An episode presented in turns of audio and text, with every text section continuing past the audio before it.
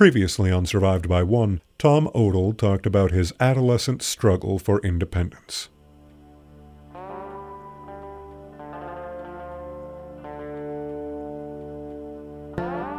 Survived by One The Life and Mind of a Family Mass Murderer by Robert E. Hanlon with Thomas V. Odell. Episode 5 I was doing really well. By the early 1980s, America's youth culture was being driven by a relatively new art form music videos.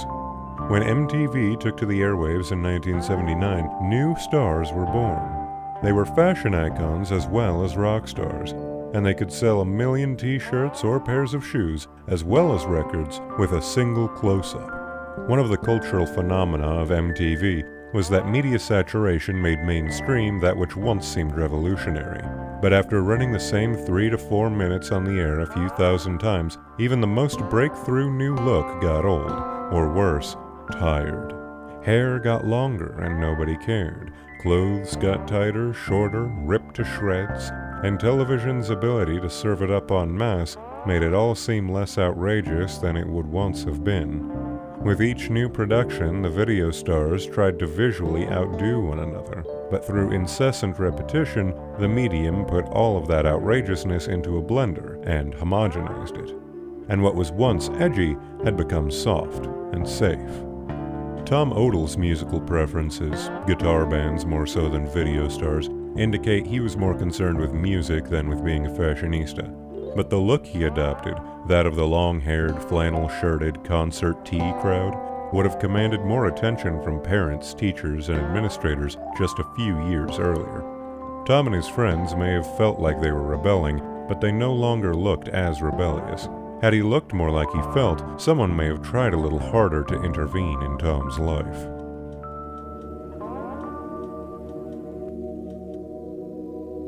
I graduated junior high school without any problems.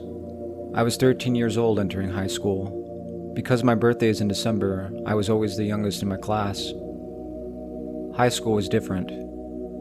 Rod and I were still friends, and we continued doing the bowling thing.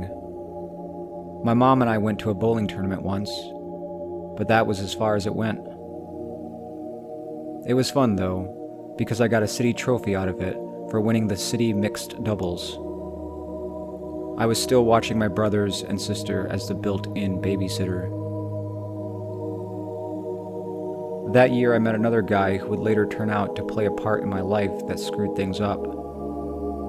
I continued smoking despite the incident in which I got sick after being forced to smoke a whole pack of cigarettes. I just had to be cool like all the other kids who hung out in the smoker's corner. The long haired kids with the jeans, flannel shirts, concert jerseys, and cigarettes hanging out of their mouths. I was getting out a little more, but not like I wanted. When I was supposed to be watching the siblings, I was sneaking out of the house and doing other things like going to parties, which is when I started to drink and do drugs. I first started smoking reefer when I was a freshman in high school, about 13 years old. I didn't do it too much at first, but as time went on and I enjoyed the feeling, I really got into it. But I never did it at school. Not yet, anyway. I would smoke cigarettes, but that was it. I changed my dress to match that of the cool kids. I finally even convinced my dad to stop cutting my hair, so it started to grow out. My grades were never of any interest, and I was always able to float by with the exception of English class. I hated that class. I could never understand all the diagramming of sentences, so I failed the class and had to make it up during summer school. I was introduced to sex when I turned 14. I was a freshman in high school and still had my paper routes. One day I was collecting for the month, and this one woman asked me to come into her bedroom because she said that's where she kept her purse. Her name was Linda, and she was a long legged blonde. She was only wearing a robe, and it came open in the front, or she let it come open. I don't know which, and I didn't care. I was just looking at her exposed breasts. When she saw that I was looking, she asked if I wanted to see more and touch them. Of course I did. From there, she asked if I wanted to see more and touch more. Then she asked if I knew how to have sex, and I told her I was a virgin. From there, she more or less taught me everything there was to know about sex. And of course, she was the last stop on my paper route every single night. I thought it was great, and I wanted to do it all the time. I even started having sex with her during lunchtime. I never figured out why she did what she did.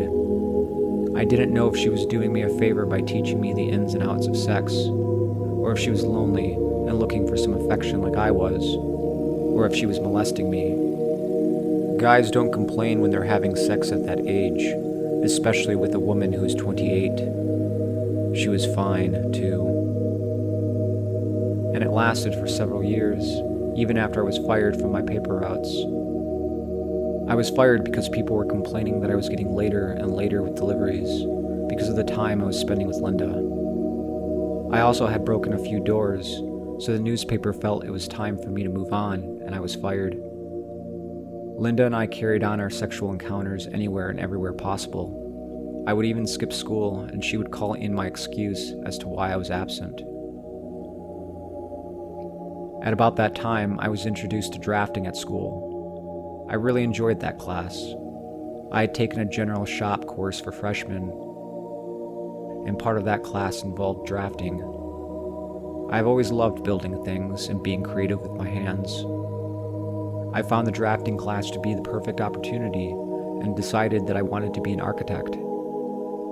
I had finally found something in school that really interested me, besides hanging around with cool kids and trying to be like them. I did my very best, which was okay, nothing spectacular. But I enjoyed it very much. I also enjoyed the woodshop classes. It was my thing, so to speak, I thought that I had finally found where I belonged. One time, we had a project in drafting class which involved designing a home. I had done research on the project, and even my mom helped me get some of the materials I needed. I really thought I had laid out this home so perfectly, and then everybody would have no choice but to recognize me for my skill and be proud of me. The day came and I made an A on it. Nothing was wrong with my draft, and the teacher wanted to put it and a few others on display in the school. By then, I showed it to my mother. All she could say was, Is that the best you can do? It looks like garbage. I was crushed. I was devastated by her reaction, and from then on, I didn't care about drafting. In fact, I stopped going to drafting, and eventually I quit the class. Instead, I just hung with the woodshop classes and made things for my grandma and grandpa. To this day, every time I try and draw a house or draft a house plan, I hear those words echoing in my head. It looks like garbage. Those words won't go away. Afterwards, I started getting high in school, and my attitude was that I just didn't care at all. I really believed that my mother was crazy because that would excuse a lot of the things she did. But there were times when she was the coolest mom around. She knew every band I liked, and if there was a sale on albums or tapes, she would get them for me. She always made sure I had the coolest concert jerseys and stuff like that. It was almost like she was two different people. I was still seeing Linda regularly during the rest of my freshman year, and I started dating some girls from school but just to get sex.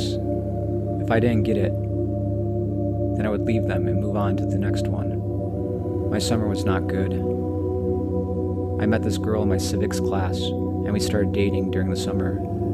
I really liked her, but she was a year older than me. Anyway, she and I started hanging out over the summer, and things were really cool. I thought I had finally met a girl I could hang out with. We dated, but we never had sex. We always went to the park and walked around, talked, and just hung out. Then one day, this guy with whom I'd gotten into a fight at school saw us at the park. He was with his friends, and they jumped me in front of her and beat me up pretty bad. There were several of them, so I had no chance of defending myself whatsoever. But the worst thing was that I got beat up in front of a girl I really liked. When my dad found out about it, he went to the police to press charges. At that point, she found out I was only 14 instead of 15 like she thought. So that was the end of that relationship before it really got started. She wouldn't even talk to me after that.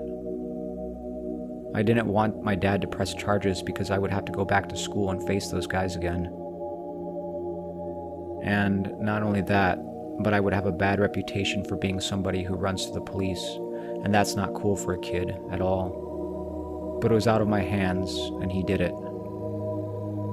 Rod had moved over the summer, so I started hanging out with this guy, Glenn, who used to stay at the house behind ours. Glenn and I hung out for the rest of that summer, getting high, drinking, and chasing girls. He was older than me by a couple of years. He would be a senior when I was a sophomore. I got braces that summer, also. So I had a mouth full of metal and an I don't care attitude. Needless to say, I got into a few more fights that I wish I had avoided. Those braces would really cut up my mouth. By the time sophomore year came along, I was finally cool. I had long hair, I smoked cigarettes and got high at school. I was even hanging out with the older crowd, mainly seniors. Things were pretty good, but I wasn't paying any attention in school. I used to walk Tanya home from school and then hang out at her place for a while because I didn't like to go home. I'd always liked Tanya, and I told her mom I liked her. Her mom always liked me, and she knew what my background was like, meaning my mom and the situation at home. Her mom always used to tell me that I should let Tanya know how I really felt about her. But I was too shy to come on that strong with her. I guess I liked her too much. I found out later that she really liked me too, but nothing ever came of it. We were just friends and had known each other for years. Then this kid Brad moved in up the street from me. So I got to know him and we started getting high and drunk. He was just someone close by to party with. He was in my math class first thing in the morning, so we'd get high before school and go to math class. I made straight A's in math class, surprisingly enough. Nothing much happened during that school year, except the neighbors down the street started blaming me for everything that happened to them. They called the police on several occasions, but nobody ever found out what was going on, and they eventually moved away. But it was really weird. They kept blaming me for things I didn't do. I was too busy getting high. I was also learning how to break into houses at that time, but I wasn't breaking into the houses in my own neighborhood. Halfway through my sophomore year, I got my driver's permit, but my dad was the only one who would take me out driving. I used to drive my dad around everywhere he needed to go, my mom never took me out driving, and she only rode in the car while I was driving one time, and only because she had to. I used to ask my mom if I could drive, and she would always say, no. It felt good to be able to drive because I felt like I was getting older and closer to getting out of the house.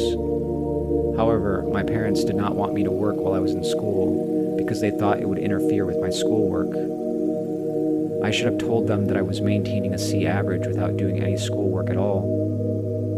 The only work I was able to do after I got fired from my paper routes was mowing yards during the summer, raking leaves in the fall, and shoveling snow during the winter.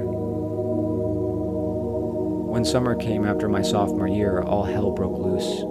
I was introduced to the world of real drugs like LSD, cocaine, dust, and heroin. I was also made aware of the money that could be made selling reefer and breaking into people's houses. Glenn and I used to break into houses, wipe them out, sell the stuff, and go and get high. I even made it into a business. People would tell me what they were looking for, and when I broke into a house, I would look for those items. I only took what I could find quickly, whereas Glenn would take everything that wasn't nailed down my dad had given me a portable police scanner that I could carry with me, so I would know if the police were called or if they were on their way. I would get rid of my stuff right away, but Glenn would be left trying to sell his stuff to anybody who would buy it.